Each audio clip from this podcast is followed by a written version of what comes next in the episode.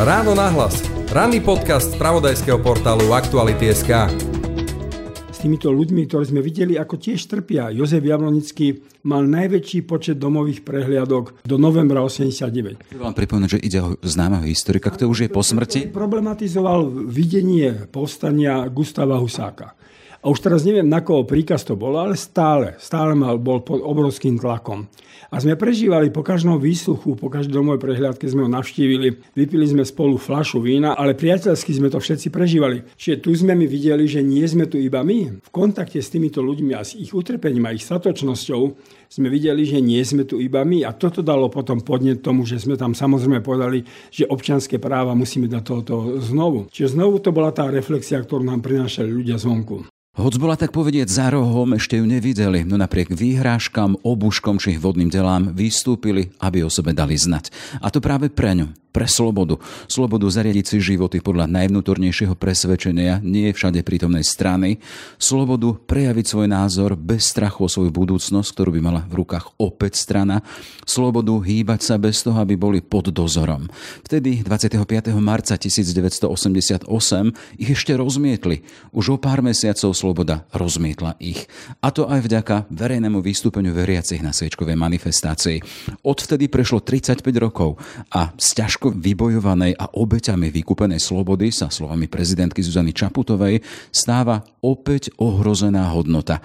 Akým oblúkom sme si to prešli? Téma pre zvolávateľa Sviečkovej manifestácie Františka Mikloška je pondelok, dva dni po dvadsiatom piatom marci. Počúvate podcast Ráno na hlas. Moje meno je Jaroslav Barborák. Ráno na hlas. Ranný podcast z spravodajského portálu Aktuality.sk. Sviečková manifestácia ako fenomén síce tichého, no odporu proti neslobode a František Mikloško, disident, aktivista, neskôr politik, tiež publicista, človek, ktorý berie život ako poslanie. Vítajte v Ráno na hlas. Ďakujem. Dobré ráno. Dobre som to povedal s tým poslaním, lebo vnímam vás tak teda predsa len sedemdesiatšesť na krku a ste aktívni ako jeden z mladých ľudí. Píšete, vystupujete, vystupujete v médiách, stretávate sa s ľuďmi, teraz aj na námestiach. Čo vás ženie dopredu? Veľmi zaujímavo ste povedali, že človek s poslaním. Ja musím povedať, že to poslanie vždy určilo nejaké spoločenstvo ľudí, do ktorého som vstúpil. Prišiel som z Nitry, veď ja som v Bratislave nebol. V šesťdesiatom šiestom vtedy sa netestovalo, som mal devätnásť rokov a, a som prišiel do Bratislavy a som sa zoznámil odrazu s Vadom Juklom a potom ďalšími ľuďmi a zrazu som vstúpil do spoločenstva tej neoficiálnej cirkvi a, a tam už potom nejak ten môj, môj život sa rozvíjal. To poslanie sa rodilo v tom spoločenstve, v tých, v tých nápadoch, ktoré tam prichádzali, ktoré vždy niekto povedal, vyslovil a podobne.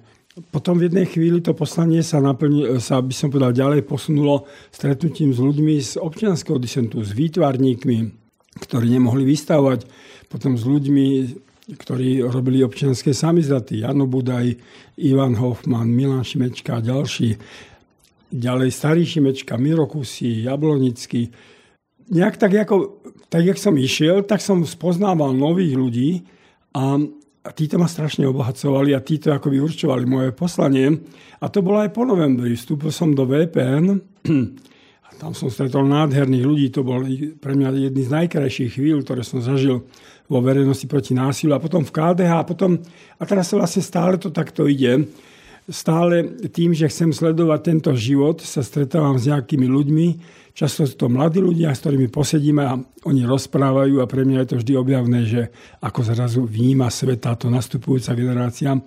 Čiže to poslanie sa rodí na pochode, tak, ale podstatné, aby človek bol nejak otvorený pre stretania sa s ľuďmi, ktorí, ktorí chcú reflektovať dobu, ktorú chcú byť stále na jej, na jej povedal by som, tej hrane, kedy sa, kedy sa tvorí niečo nové.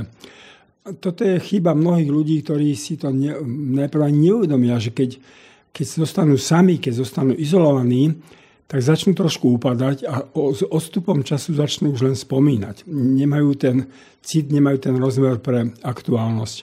To je vec, ktorú by si mali uvedomiť všetci, ktorí nejak sú na, na čele cirkvi, povedzme, že mali by byť otvorení spoločenstvu, ktoré im určuje nové poslania. Ja vás vždy vnímam ako človeka, nie geta. Človeka, vy si to spomenuli, ste sa stretávali. Najprv ste boli v jednom prostredí, teda tí, tajná cirkev, tá ne, tie neoficiálne štruktúry. Boli ste otvorení ľuďom z disentu toho iného, kultúrneho. Boli ste otvorení ochranárom. Čiže to také, teraz zúročujete v podstate to, čo ste nabrali z rôznych prostredí do verejného života. Áno. To je také zvláštne. Ten Rod Dreher, ktorý napísal tú knihu o súčasnej situácii v Amerike pre kresťanov, kde on navrhuje tu, ako by vychádzal z tej Václava Benda paralelnej polis, že treba by sa vytvárali tie také uzavreté akoby celky, ktoré budú budovať tú paralelnú, by som povedal, kultúru, slobodu, vierovyznania, školy a podobne. Keď tu bol, ja som sa s ním tiež stretol a ja som povedal, že pre mňa bolo kľúčovejšie neuzatvárať sa len do tých kruhov čiste cirkevných, ale že otvoriť sa aj tým iným stretnutiam. A oni mi vždy nastavili zrkadlo, lebo to je, to je kľúčová vec, aby človek sa stretol s iným pohľadom. A on vám nastaví zrkadlo, že nakoľko to vaše presvedčenie, aj náboženské, aj svetonázorové, je pevné. Nakoľko si ho viete v tej v dobrom slova zmysle konfrontácii obhájiť. A to je tak, že človek sa porozpráva s niekým, potom príde domov a veľmi dobre to cítim, že tu vlastne som bol formálny, tu som nevedel zareagovať a vlastne ako to je. Čiže tá iná spoločnosť nastavuje človeku, povedal by som, spásno, spásne zrkadlo. Ale dôležité, čo hovoríte, teda, že je tam tá reflexia, tá sebareflexia, o ktorej hovoríte. Stretávame sa v kontexte toho tridsiateho piateho výročia Sviečkovej manifestácie. Hovoril som o tom, vy ste boli tým oficiálnym oznamovateľom. Je teraz veľa verejných podujatí, téma je prítomná v médiách, je prítomná na námestiach, je prítomná aj medzi ľuďmi, ale zažívame prostredia, ktoré hovoria, že tá Sviečková manifestácia, to je záležitosť a bola záležitosť katolíkov, nech si ju majú. Ako na to reagujete? Katolíci to zvolali teda menovite predstavitelia tajnej cirkvi, ale zahrnuli do toho občianske práva. Tým, že vlastne katolíci vyšli zo svojich gét, nazvime to teda z tých pútnických miest, z kostolov a vyšli do ulic a požadovali už aj slobodu pre všetkých, no tak tým si myslím, že ten režim komunistický podrážili tak, pretože za katolíkmi bola masa a tým ho podrážili tak, že zasiahli tak tvrdo, ako, ako sme boli svedkami. Čiže To bol, to by, povedal by som, že tá Sviečková manifestácia v niečom preznačovala tie výzvy pápeža Františka, ktoré dnes dáva. Choďte zo svojich gét, choďte na perifériu, choďte medzi ľudí, lebo poslanie kresťanstva je nakoniec, to sám Kristus povedal, že ste solou zeme, no to znamená, my sme sol, nie je sama pre seba, aby bola nejaké solničky, ale tam stvrdne, ale aby, aby išla, aby, aby dávala chuť tomu svetu. A to bolo vidieť, že tam prišli evanielici. Ja som strašne milo prekvapený. Tam bol ten, kde si to poslanec za ten Šuliš, ktorý je podpredseda Ekumenskej rady cirkvi na Slovensku, dnešný biskup Hroboň, bývalý biskup Sabol v Prešove.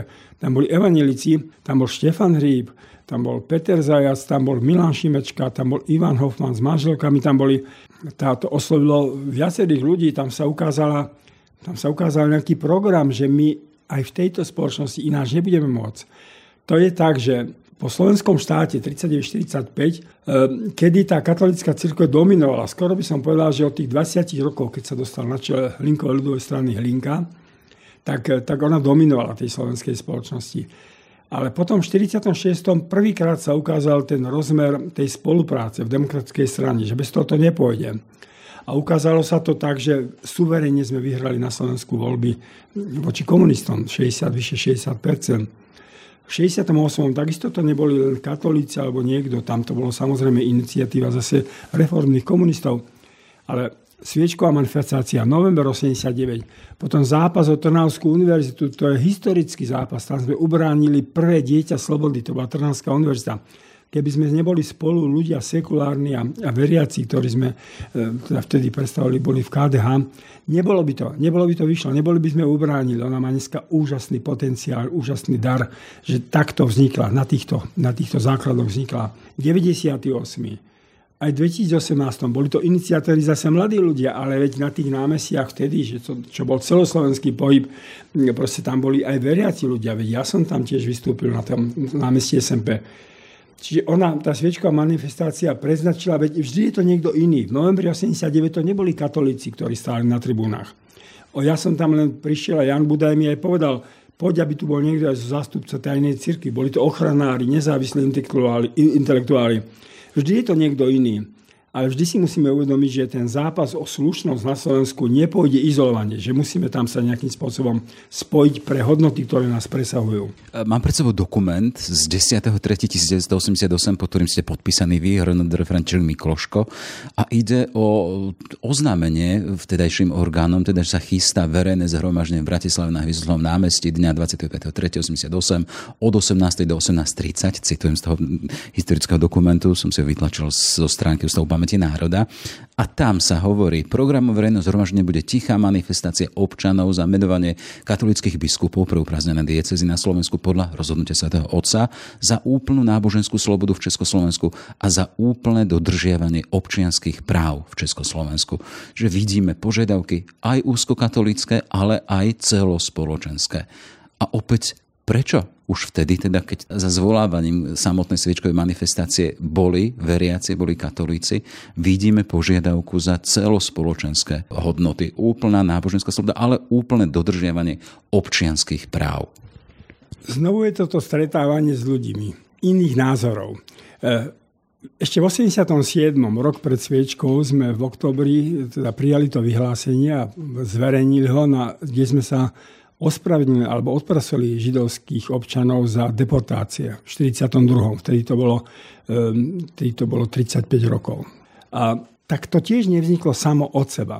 My sme sa zoznámili s ľuďmi židovského pôvodu, Boris Lazar, Jaro Franek na Ústave technickej kybernetiky, a o týchto veciach sme diskutovali. Oni vlastne povedali prvý, že všetky národy sa už ospravedlnili nejak, cez nejaké, nejaké autority duchovné tomu, čo sa dialo počas druhej svetovej vojny, pokiaľ tie národy mali nejaký podiel, že iba Slováci nie. Malo to svoju logiku, že Slováci nie, lebo v tom štyridsiatom piatom okamžite už začal, veď bol zatknutý aj Vojtašák, tá biskupská konferencia sa začala už chvieť a došlo potom komunizmus, kedy nastal úplný, by som povedal, úplné prenasledovanie cirkvi a vlastne ani tomu nebola možnosť. Komunisti najprv, kým vznikal štát Izrael, tak ho podporovali, ale potom nastala zmena a začali tu protižidovské procesy a tak ďalej. Čiže komunisti, povedal by som, boli skrytí antisemiti stále počas toho obdobia, ale tam sa bál niekto povedať, že je, že je žid za obdobie komunizmu. Čiže znovu títo ľudia nám povedali, že niečo treba urobiť. A znovu sme to urobili v spoločenstve ľudí, povedal by som, dobrej vôle a osobnosti. Biskup Korec, Dominik Tatarka, Hana Ponická, Jozef Jablonický, ale aj sme preto oslovili ľudí ako Vincent Hložník, Eugen Suchoň, pán Hatiar, Evanielik, vynikajúci kardilóg a tak ďalej. Čiže znovu dali oni podnet. A ja si myslím, že toto isté sa udialo našim stretaním Jana Čanguského a mňa s tým občianskym disentom.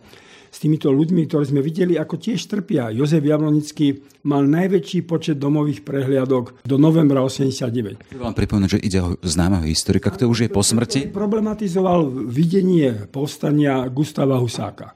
A už teraz neviem, na koho príkaz to bol, ale stále, stále mal, bol pod obrovským tlakom. A sme prežívali po každom výsluchu, po každej domovej prehliadke sme ho navštívili, vypili sme spolu fľašu vína, a, ale priateľsky sme to všetci prežívali. Čiže tu sme my videli, že nie sme tu iba my. V kontakte s týmito ľuďmi a s ich utrpením a ich statočnosťou sme videli, že nie sme tu iba my. A toto dalo potom podnet tomu, že sme tam samozrejme povedali, že občianske práva musíme dať toto znovu. Čiže znovu to bola tá reflexia, ktorú nám prinášali ľudia zvonku. A to je zaujímavé, teda hovoríte, živé spoločenstvo rôznych oblastí. Vy ste boli katolíci, veriaci, spomínali ste tam spisovateľ Tatarka, občianski aktivisti, historici. Len to tak na svet... Proste to boli, to boli Jano Langošt. To bolo to, to je veľmi zaujímavé si pozrieť tie mená. To je, to je vlastne spektrum celej slovenskej spoločnosti. Čiže podhubie veľkých udalostí, udalostí, ktoré menia spoločnosť, aj chod spoločnosti, lebo predsa len Sviečková manifestácia bola predzvesťou novembra. Za tým je vždy čosi živé, čosi, čo ne sa nezatvára do geta, čosi, čo komunikuje. Áno, presne, presne, presne. Poďme teraz ešte malinko k Sviečkovej manifestácii, k tomu, čo sa vtedy dialo, lebo opäť sa vrátim k tomu. je to aj taký názor, bola to záležitosť katolíkov, nechajme to katolíkom. Na druhej strane sú to aj vzácne vyjadrenia vysokých ústavných činiteľov, narážam na prezidentku, ktorá hovorí o akomsi svetle v tých dejinách a o úlohe veriacich, ktorí tie dokázali spojiť. Ona hovorí teda o strovi zmeny, či už tam ona hovorí o liberáloch, konzervatívcoch, hovorí o ochranároch, hovorí o iných. Čiže poďme k tomu, čo sa tu vtedy vlastne udialo. Vidíme, na jednej strane máme námestie a tie ožívajúce archívne materiály teraz ukazujú vodné diela, nárazníky aut, vidíme tam sviečky ľudí, ktorí sa modlia. Na druhej strane máme scénu, ktorú nám môžete popísať vy, to zasa oddelenia polície, verejnej bezpečnosti, kde boli ľudia, ktorí nemohli, tí, ktorí to organizovali. A potom máme ďalej tretiu scénu tých, ktorí to nejakým spôsobom riadili z Carltona. Poďme tam, kde ste boli vy. Vy ste, pretože ste to zvolali, skončili na verejnej bezpečnosti? Áno, mňa piatok ráno zatkli a ja som vlastne bol až do nedele rána zatknutý v cele predbežného zadržania, či ja som nevedel, ako to dopadlo. Samozrejme, to je prvá otázka, ktorá vás napadne, keď ste v tej cele sám. Tam je ticho, veď celá sobota bola veľké ticho už na februárke, takže tam si začnete klásť otázku, tak dobre, tak teraz možno sa vrátim z väzenia o tri až štyri roky, stálo to za to vôbec, bol tam vôbec niekto. Čiže ste tedy nemali žiadnu informáciu že o tom, čo sa stalo na námestí? Absolútne žiadnu informáciu. Jasne. A čo vám bežalo v hlave? Práve tieto, aj povedal by som, veď bol by veľmi smiešné, keby som teraz robil zo seba len hrdinu, aj tieto pochybnosti, teda, či to stálo za to, aby teraz ja, povedzme, som tu bol niekoľko rokov a teda, či vôbec tam niekto prišiel. Totiž to bol náš najväčší vnútorný problém. My sme do toho išli a to spokojne môžeme povedať, že nemali sme nejaký strach, lebo nemali sme skúsenosť s nejakým väzením predtým. Čiže niečo, čo je za múrmi väznice alebo vyšetrovní väzenských sme nepoznali, či išli sme do toho ako do, do takej akcie. Až potom, keď som prišiel na slobodu, tak my, môj priatelia, pani Glasová povedala, keď som ich navštívil ráno, ešte nevedia, čo sa udialo, tak prvé slova boli Ferko, svetová udalosť. Ale ešte ďalej povedal som, že potom, až sa mi ten obraz nejako doplňal, bolo veľmi zaujímavé stretnúť vtedy Barbarú Kudnovej kalérgy, ktorá tam bola, ktorú riadne, teda povedal by som, premočili, lebo bola úplne mokrá a zatkli ju. Ona zo slávneho rodu Kudnovej kalérgy bola u dvoch levov a ona mi hovorila, ale že keď videla tam tých Slovákov, úplne mokrých, ako tiekla z nich voda na, na dlášku, boli oprení teda tvárou, k stene museli byť, ale že ona zrazu zbadala, zbadala kr- inú a krásnu tvár slovenského človeka. A toto je jedna vec, ktorá, ktorá ma potom ďalej sprevádza, že to Slovensko má akoby viacero svojich tvári. O tých, o tých iných môžeme hovoriť potom, ale v tej chvíli z toho, by som povedal, fenoménu národa alebo, fen, alebo génia národa vyšlo niečo, niečo naozaj veľmi krásne. E, treba povedať, že odozva vo svete bola úžasná, pretože tak poči modliacim ľuďom takto brutálne, tak aj ten György Dalos, maďarský spisovateľ, ktorý žije v Nemecku, píše, že tam sa strhla posledná maska z komunistickej tváre, že proste oni voči takýmto bezbranným ľuďom idú takto súrovo zasiahnuť. To znamená, že tento režim je neopraviteľný.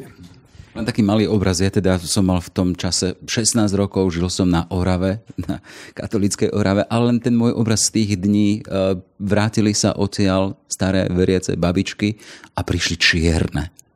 Plné modrín, či na tvári, či na rukách.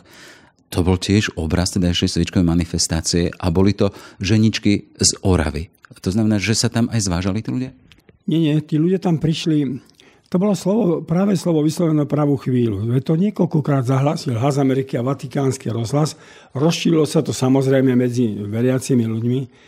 A po týchto niekoľkých podnetoch prišli ľudia z celoslovenska, z Oravy, slovenskej vsi, z Lendaku, tu zo Záhoria. To bolo neuveriteľné, že ten čas nejako dozrel a oni tam prišli. A tá brutalita, tu si celkom dobre neviem vysvetliť. Ja keď som bol zatknutý, najprv v Dúbravke na tej policajnej stanici, tak potom ešte okolo tej siedmej začali tam prichádzať tí policajti, tých maskáčov, ktorí, ktorí boli pri zásahu. Ja som mal pocit, že oni majú vypité. Ja teraz to nemôžem povedať, ale na tých tvárach som videl, že to je, to je veľmi divné a že aj tak divne idú. Či oni si tam vypili, aby išli tak brutálne do tých ľudí, To, to, to neviem, ale v každom prípade to bol nepochopiteľný.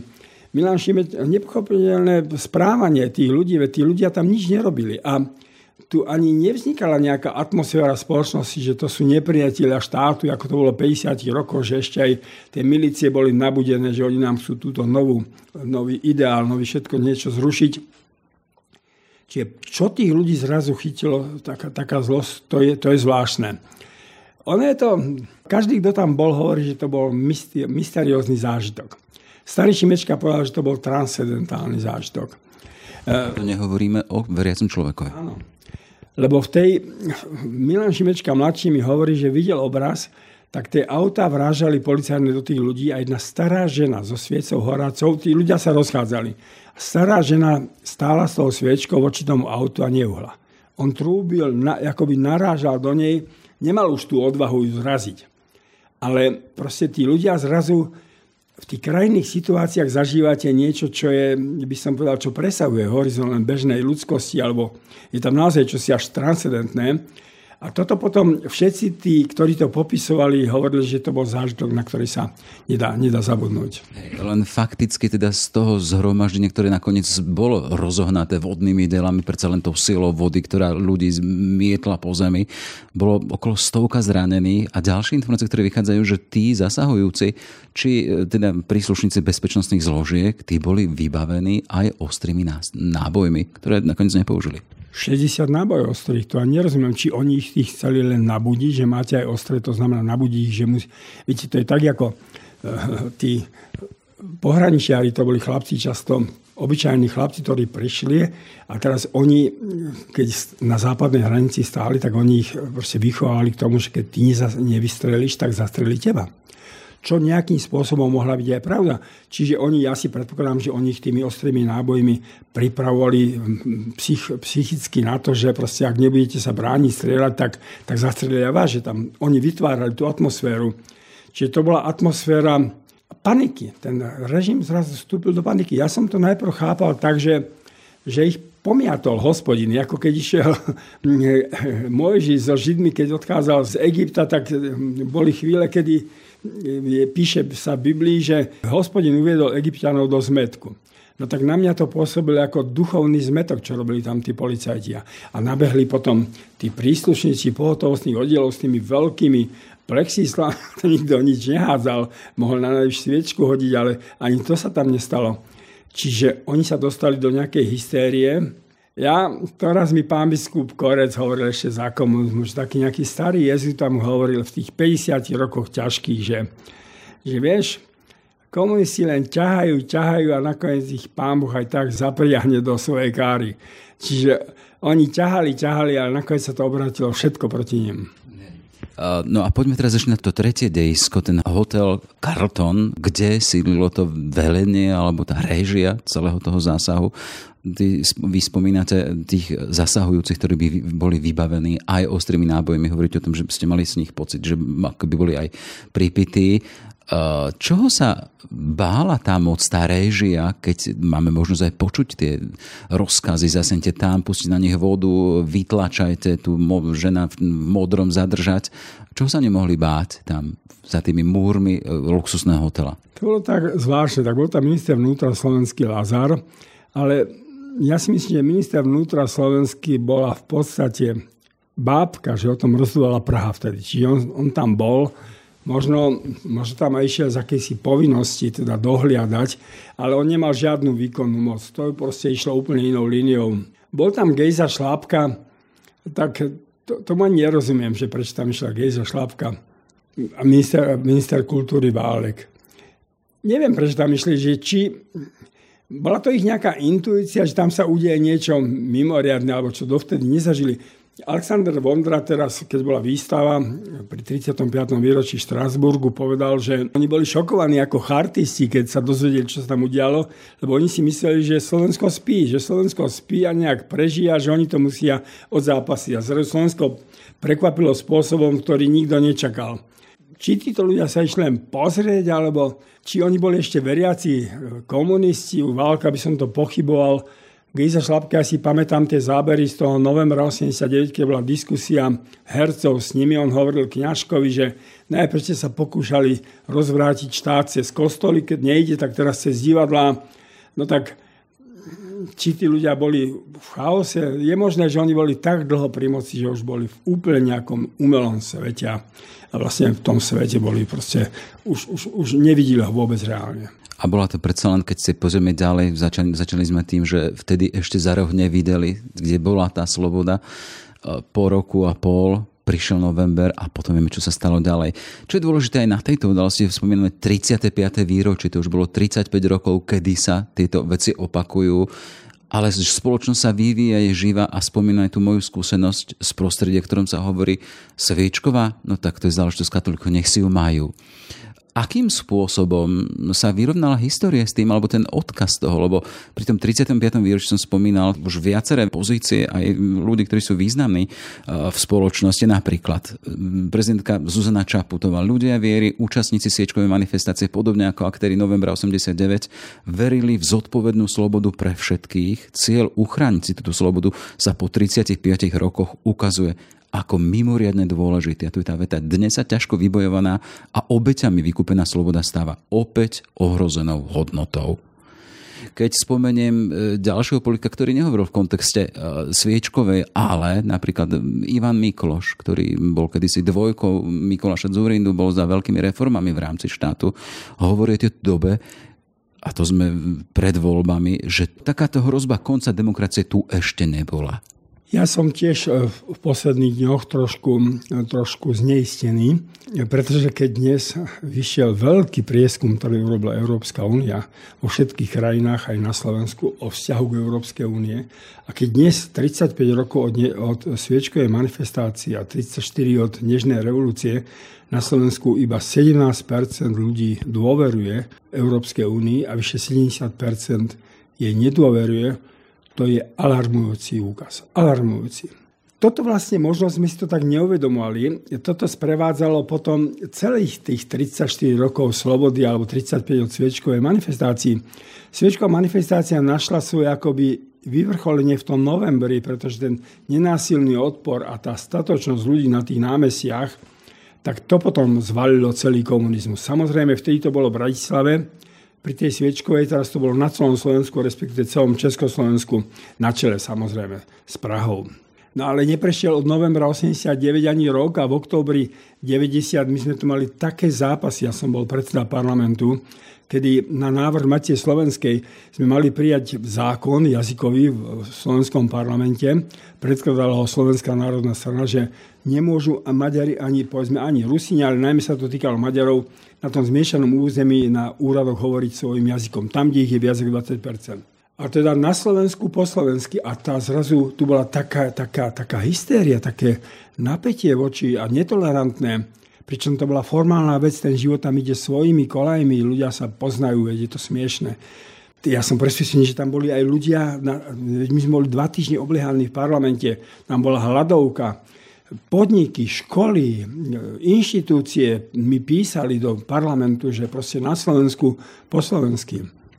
Potom prišiel deväťdesiaty piaty ten spor medzi Vladimírom Mečiarom a Michalom Kováčom a tej demonstrácie na Primacianom námestí, ktorí ľudia volali radšej občiansku vojnu, jak takéhoto prezidenta. A znovu to bola masa ľudí. Potom prišiel deväťdesiaty ôsmy zase sa podarilo opačne zmobilizovať ľudí a padol mečiarizmus a dostali sme sa do é ú a NATO. Ale potom prišiel zase vláda Smeru a osemnásty rok, tá hrozná vražda Kuciaka a Kušnírovej a, a znovu to boli mladí ľudia, ktorí došli s niečím iným do ulic a, a padol, padla vláda, padol teda Robert Fico ako premiér. A teraz je to zase takéto úplná skepsa, úplný prepad, že, že ten Smer narastá a my sme proti Európskej únii a tu ľudia chcú víťazstvo Ruska. Čiže ja, si, ja som až v takom pomykove, že toto je ako keby ešte taká nedospelosť národa, že raz tak, raz tak. Jeden deň Hosana, druhý deň ukrižujú ho. Kto osloví emocionálne, tak ten, ten sa môže na, ne, na čele jeho postaviť a, a môže proste vládnuť a, a určovať ďalší vývoj celej krajiny. Ale to hovorí o nás všetkých. To hovorí o tom, že tu nie je žiadna stredná vrstva medzi politikmi alebo medzi médiami, ktoré majú dneska takú moc ako politici, a medzi obyčajnými ľuďmi, človekom, ktorý príde z roboty a, a nemá čas teraz na nejaké diskusie a reflexie. Čiže niekedy tu boli tí, tí učiteľ, farár, notár, pán učiteľ, ktorí vytvárali lekár, prirodzené vrstvy, kde filtrovali to hore a, medzi, a čo, čo je dole. Túto strednú vrstvu komunisti vykinožili, vykinožili spôsobom, že ona dnes nemá ani dôveru. My sami ju nebudujeme. Povedzme to, že učitelia sú tak slabo platení, tak potom z nich to robí ľudí unavených, ktorí len idú do práce, ale necítia to, to svoje zásadné poslanie byť tými, tými, tými regulátormi medzi a pri výchove ľudí. Keď môžem to vstúpiť, len ak tak nad tým uvažujem, spomínate tých reprezentantov vtedajšej spoločnosti, no, keď hovoríte kňazov, lekárov, učiteľov, to boli všetko vtedy vysokoškolsky vzdelaní, tí, ktorí orientovali dnes. Keď si pozrieme, tak máme väčšinu, viac ako polovicu ľudí vysokoškolských vzdelaných. Keď hovoríte, že tu nemáme strednú vrstu, tú strednú vrstu tu máme silnú, ale ktorá vykazuje správanie, ako vykazuje, že verí dezinformáciám a dokáže zahoriť za veci, ktoré ju nejakým spôsobom nechvalia. Len keď ste spomínali tú skúsenosť historickú voľby deväťdesiatdva, keď to bolo dva roky po novembri, vtedy ľudia dali koľko? tri, skoro tridsať percent. Mečer mu há zet dé es tridsaťsedem. tridsaťsedem. Áno, a es dé el mala pätnásť percent pohrobkovia komunizmu. Čiže prečo tak rýchlo zabúdajú tí Slováci? Tak ak by som to mal povedať stručne, ak narýchlo, tak sme ešte... tak niečom sme nedospeli. No proste niečom, niečom nám chýba vždy tá, tá skúsenosť zvládnutia alebo tá, tej samostatnosti. Vždy sme boli naučení, že niekto nám prikázal a proste my sme za tým išli a, len, a našim zmyslom dejín alebo aj vôbec našim osobným zmyslom bolo len prežívanie. Aby moj, ja, moja rodina sme nejako prežili často v tých ťažkých podmienkach, výsi aj chudobe a podobne. Čiže nenaučili sme sa vládnuť, nenaučili sme sa byť subjektom dejín, skôr sme objektom. Toto je obrovský úsek, ktorý pred nami ešte stojí. A alebo sa do ňoho pustíme, alebo to Slovensko môže dopadnúť znovu zle, že zase tu niekto nás ovládne a bude vládnuť tu na. Ale sme v roku dvetisícdvadsaťtri. Hovoríme o tridsiatom výročí Sviečkovej, je tu osemdesiatdeväť, že, že to je také čosi smutné, čosi až s výkričníkom. Je to obrovský výkričník a ja teda znovu vychádzam z tej mojej skúsenosti za komunizmu. V tom šesťdesiatom šiestom som prišiel do tej Bratislavy na vysokú školu. Chytili ma tí ľudia, ako je teda Vado Jukl a títo. Nás bolo pár, to bol ten prvý krúžok, tam bol, nás bolo niekoľko študentov. Ale ten Vlado išiel a budoval a systematicky budoval a potom potrebovali sme samizdaty a, a tak ďalej a tak ďalej. A v tom osemdesiatom ôsmom tu bola taká sieť, že tí eštebáci mi raz povedali a dosť. Keď nezasia- ne, neprestanete, zasiahneme. Tam mali na mysli tajnú cirkev. Čiže my si musíme zobrať tú trpezlivosť. Tom je strašné riziko tejto demokracie, že tu na za štyri roky musíte dokázať, že ten druhý je zlý, zlý, ktorý vládne a ja musím byť lepší. Čiže to sú, tí politici dneska používajú tie marketingové, reklamné triky na to, aby niekoho ovládli. Vychádzajú, že potrebujú osloviť ľudí frustrovaných alebo nahnevaných. Musia chytiť tú ich tú ich strunu emócií, aby, aby sa dostali za štyri roky k moci a potom vlády a potom to sa opakuje. Či aj tie štyri roky nerobia z politikov akýchsi prorokov, ktorí by trpezlivo niečo budovali a robia z nich nejakých nástrojov. Oni nevedú ľudí, ľudia vedú ich. Proste to, čo ľudia chcú počuť, to im hovoria. Prezidentka v tom svojom príhovore hovorila aj o tom, o kresťanoch ako taký, čo pred tými tridsiatimi piatimi rokmi ukázali aj cestu a naformulovali to so sviečkami v rukách. Spojili ste vtedy všetky ostrovy zmeny v spoločnosti, veriacich, neveriacich, ochranárov, konzervatívcov, liberálov a pokračovala, boli to práve kresťania ako svetkovia nádeje, ktorí vykročili ako prví. A tu sa chcem odraziť od toho, ten étos Sviečkovej manifestácie, potom novembra, tajnej cirkvi. Vieme, ten sa prevtelil nejakým spôsobom do politických štruktúr, najprv ká dé há, ale vieme, v priebehu rokov sa to štiepilo a aktuálne pred voľbami, keby sme len sa pozreli na tú pravú časť toho politického spektra, kde sú teda kresťania a kresťanské myšlienky. Máme tu ká dé há, máme tu modrých Dzurindu, ktorí sa snaží čosi zorganizovať, máme tu Kresťanskú úniu, máme tu Matovičových obyčajných, ktorí tiež o sebe hovoria ako o nejakej tradícii v kresťanstva. Zabudol som niekoho. A A vidíme teda, že nemáme tu nejakým spôsobom nejaké snahy o spájanie sa, máme tu skôr hádky. A tuto čítame, že tá skúsenosť histórie bola, že boli to ľudia, ktorí dávali iných dohromady. Jak sa na to pozeráte? Nepremrhali sme niečo? Ja vidím, že v budúcnosti, ak teda takto ďalej sa bude vyvíjať ten, ten, ten duchovný alebo ten, tá, tá spoločenská atmosféra na Slovensku, tak znovu to v jednej chvíli budú môcť byť len kresťania, ktorí budú zachraňovať tento národ. A teraz pod kresťanmi rozumiem katolíkov, evanielikov aj tých iných. Kto to má byť? Tie politické strany jednak prichádzajú, odchádzajú. Sú tu nie žiadne ukotvené, takže by tu bola nejaká kontinuita. Zákony od obdobia k obdobiu sa menia. Teraz, povedzme, áno, veď sú tu starostovia, ktorí by mohli vytvárať akúsi prirodzenú sieť. Ale tí sú rozdelení, majú obecné záujmy. Nie sú z jedného stranického zoskupenia, každý je niekto iný. Kto tu bude môcť, ak bude kritická situácia, kto tu bude môcť jednotiť ľudí a dať im nádej a pozbudiť ich, nebojte sa, prejdeme tým. Jedine kresťania. Som o tom presvedčený. Ale z čoho vychádzate? To ma zaujímalo. Predsa len, keď si všimneme tie nálady v spoločnosti, aj spomínali ste prieskum ohľadom Európskej únie, ale bol tu prieskum v rámci vé štyri, kde sa hovorí o veľkej nedôvere ľudí, nielen v inštitúcie, ale nedôvere k ďalším veciam medzi sebou. Neveria jeden druhému. Keď povieme, teda neverím stavbárovi, že mi opraví dobre, ale máme skúsenosti, akým spôsobom to robia. Vy hovoríte teda, že vidíte nádej v kresťanoch. Ale z čoho vychádzate? Keď prieskum verejnej mienky hovoria o tom, sa tu vracia Ficov Smer, ktorý je už v prieskumoch verejnej mienky na popredných miestach, za ním Hlas, potom Republika, to sú strany, ktoré sú za tým, ktoré vtedy si museli odísť, preto lebo ľudia boli nespokojní s tým, kam priviedli krajinu. A na druhej strane vidíme teda rozhádanú bývalú koalíciu. Z čoho vy vychádzate, že hovoríte o tom, že tu vidíte budúcnosť pre kresťanov? Vychádzam práve z toho, že sa dneska dostávajú na okraj záujmu. Ja som, samozrejme, je to aj vplyv sekulárnej spoločnosti, je to vplyv médií, ale je to vplyv aj bezradnosti kresťanov a cirkví, aby našli svoje miesto v tejto, by som povedal, slobodnej spoločnosti. Ja som presvedčený, že cirkvi, a teda budem hovoriť aj za katolícku cirkev, že ona prejde nejakou vnútornou premenou. Samozrejme, ešte bude musieť pravdepodobne veľakrát, by som povedal, padnúť, padnúť na kolena.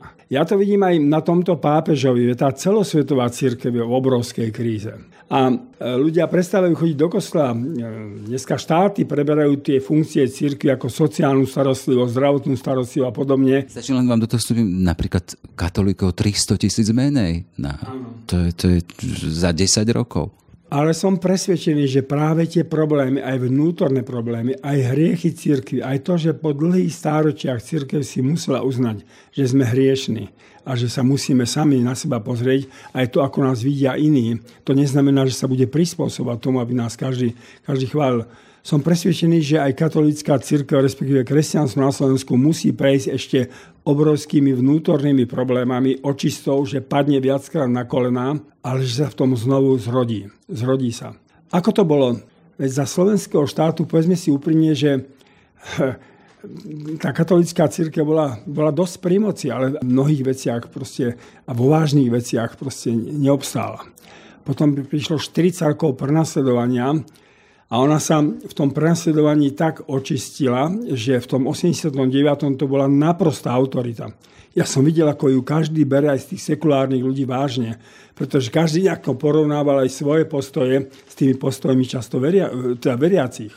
Čiže som presvedčený, že po tom procese, kedy ona tak vajá, kedy sa motá, kedy bude padať ešte na kolená, kedy bude mať vnútorné rozpory, sme to videli už pri tom Bezákovi a pri tých iných akciách. A ešte toho iste príde veľa, že ona sa znovu nejako nájde. Lebo toto je nejakým spôsobom, aj by som povedal, cesta cirkvi dejinami, že sa zamotala veľmi často, ale mala ako málo kto takú schopnosť sa znovu obnoviť a očistená ísť ďalej ako, ako cirkev. Ja stále nad tým rozmýšľam, keď sa len pozrieme prieskumy dôveryhodnosti inštitúcií, tak cirkev tam nefunguje niekde, nefiguruje niekde vysoko, najdôveryhodnejšie, napríklad armáda.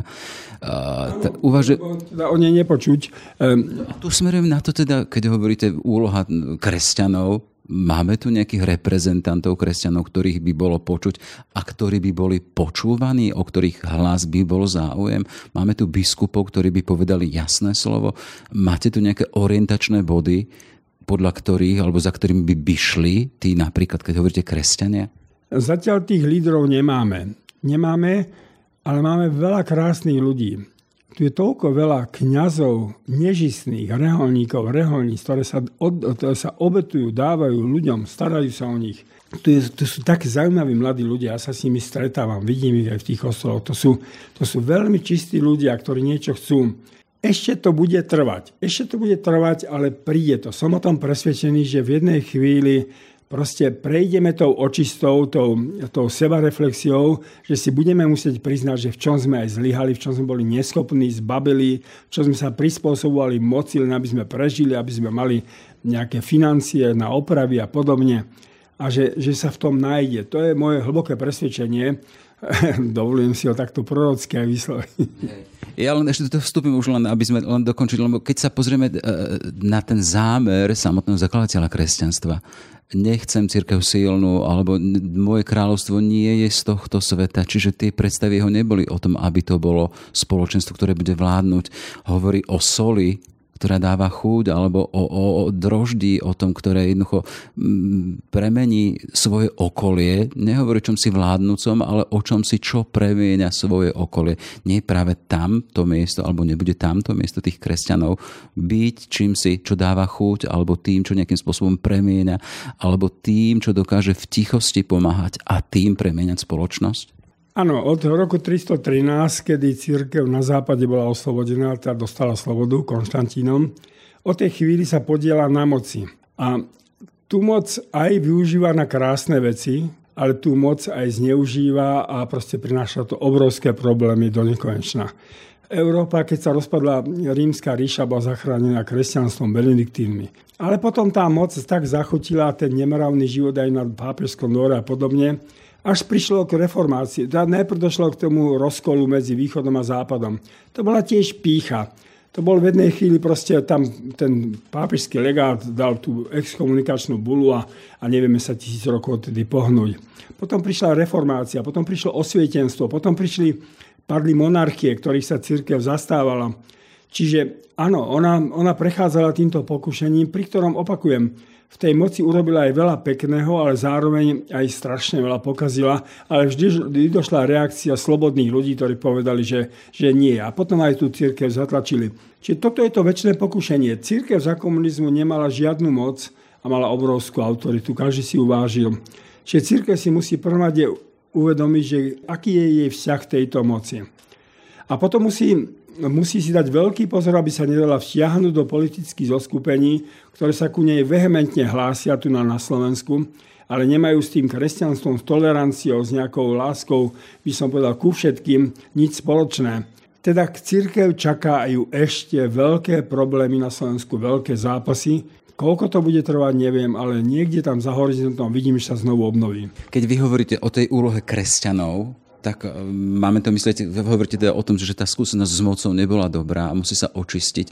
Takže to oddelujete, hej? Že to kresťanské to má pôsobiť kdesi v rámci spoločnosti, čo, si, čo sa len cíti, čo nemusí byť vidieť. No ako to bolo v tom osemdesiatom ôsmom? Keď dneska niektorí hovoria, to bola katolícka záležitosť a teda nech si to oni oslavujú. No dobre, a kto iný by bol schopný vtedy zorganizovať takúto demonstráciu? Kto iný by bol vtedy schopný zvolať ľudí z celého Slovenska tak, že by došlo k takémuto stretnutiu? Nikto. Čiže to nebola katolícka záležitosť. Katolícka cirkev vtedy prebrala zodpovednosť za celý národ. A to si treba uvedomiť, že po páde komunizmu každý ten, my sme sa objavili tvárou tvár, teda vyspelým národom, ekonomickým, Nemci, Francúzi a všetko možné. A každý nás prijal, dobre ste tu, prišli ste a tak dobre, ale brali nás, podceňovali nás, brali nás, pozerali sa na nás vysoká, alebo na najvyššie zhovievavo nám pomáhali. Priniesli sem nejaký kapitál, no ale my sme sa spokojne mohli pozerať, že zakiaľ kým oni v miery budovali, my sme tu bojovali. Poliaci sa chvália solidárnosťou, Češi chartou, Maďari tým nezávislým pohybom intelektuálov a my sme tu tiež bojovali.